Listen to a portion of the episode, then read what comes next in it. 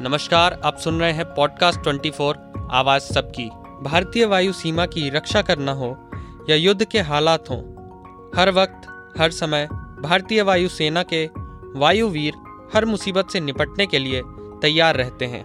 परंतु क्या आपको पता है, भारतीय वायु सेना की स्थापना कब हुई थी? भारतीय वायु सेना ने देश को कब कब युद्ध के क्षेत्र में जीत दिलाई?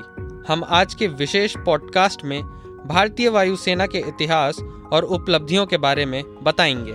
आईएएफ, भारतीय सशस्त्र बलों का एक अंग भारतीय वायुसेना है, जिसका पहला काम भारतीय हवाई क्षेत्र को सुरक्षित करना और युद्ध के दौरान हवाई गतिविधियों का संचालन करना है। वर्तमान में एक लाख सत्तर हज़ार से अधिक वायु सैनिक भारतीय वायुसेना में सेवा दे रहे हैं, जिसमें महिलाएँ भी शामिल हैं। सैनिक और विमान के मामले में दुनिया के टॉप पाँच एयरफोर्स में भारतीय वायुसेना चौथे नंबर पर है। भारतीय वायुसेना ने न केवल सभी खतरों से भारतीय क्षेत्र और राष्ट्रीय हितों की रक्षा की है, बल्कि प्राकृतिक आपदाओं के दौरान सहायता भी प्रदान की है।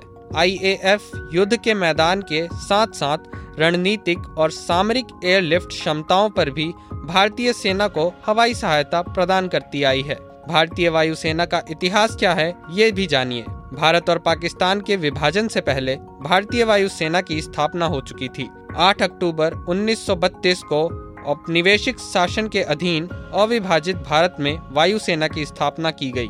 उस वक्त इसका नाम रॉयल इंडियन एयरफोर्स रखा गया था।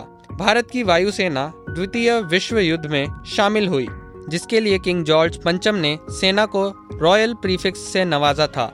1947 में देश की आज़ादी के बाद जब भारत गणतंत्र राष्ट्र बना तो प्रीफिक्स को हटा दिया गया। गोवा विलय 1971 भारत पाकिस्तान युद्ध, कारगिल, इंडिया चाइना युद्ध और भी बड़े ऑपरेशन में अहम भूमिका निभाई है। भारत की आज़ादी के बाद से अब तक भारतीय वायुसेना कुल पाँच युद्ध लड़ चुकी है, जिसमें से चार युद्ध भारत पाकिस्तान के बीच हुई और एक चीन के खिलाफ लड़ी गई। पाकिस्तान के खिलाफ 1948, 1965, 1971 और 1999 में भारतीय वायुसेना जंग में शामिल हुई। चीन के साथ उन्नीस सौ बासठ के युद्ध में भी भारतीय वायुसेना ने महत्वपूर्ण भूमिका निभाई। Operation Vijay operation Meghdoot operation cactus और बालाकोट एयर स्ट्राइक भारतीय वायुसेना के कुछ प्रमुख ऑपरेशनों में शामिल रही है। भारतीय वायुसेना को इस वर्ष नवासी साल पूरे हो रहे हैं। इस दिन को भारतीय वायुसेना स्थापना दिवस के रूप में मनाती है। भारतीय वायुसेना का गठन 8 अक्टूबर 1932 को किया गया था। इसलिए इस दिन को 8 अक्टूबर को मनाया जाता है।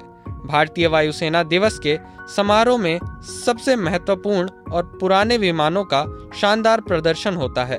भारतीय वायुसेना दिवस यानी आईएएफ डे राष्ट्रीय सुरक्षा के किसी भी संगठन में आधिकारिक रूप से भारतीय वायुसेना के प्रति लोगों को जागरूक करने और हवाई सीमा की रक्षा के प्रति प्रतिबद्धता ज़ाहिर करने के लिए मनाया जाता है। भारतीय वायुसेना इस कार्यक्रम को गाजियाबाद स्थित एशिया का सबसे बड़ा वायु सैन्य एयरबेस पर मनाती है। इस साल पहली बार वायुसेना गाजियाबाद से बाहर वायुसेना दिवस मनाने जा रही है। चंडीगढ़ में सूखना लेक पर आयोजित कार्यक्रम में राष्ट्रपति द्रौपदी मुर्मू और तीनों सेना प्रमुख समेत हज़ारों लोग शामिल होंगे। वायुसेना को पाँच ऑपरेशनल और दो फंक्शनल कमांड में बांटा गया है। प्रत्येक कमांड की निगरानी एयर मार्शल के रैंक के साथ एक air officer commanding in chief द्वारा की जाती है। ऐसी ही रोचक जानकारियों के लिए सुनते रहिए पॉडकास्ट 24 आवाज़ सबकी।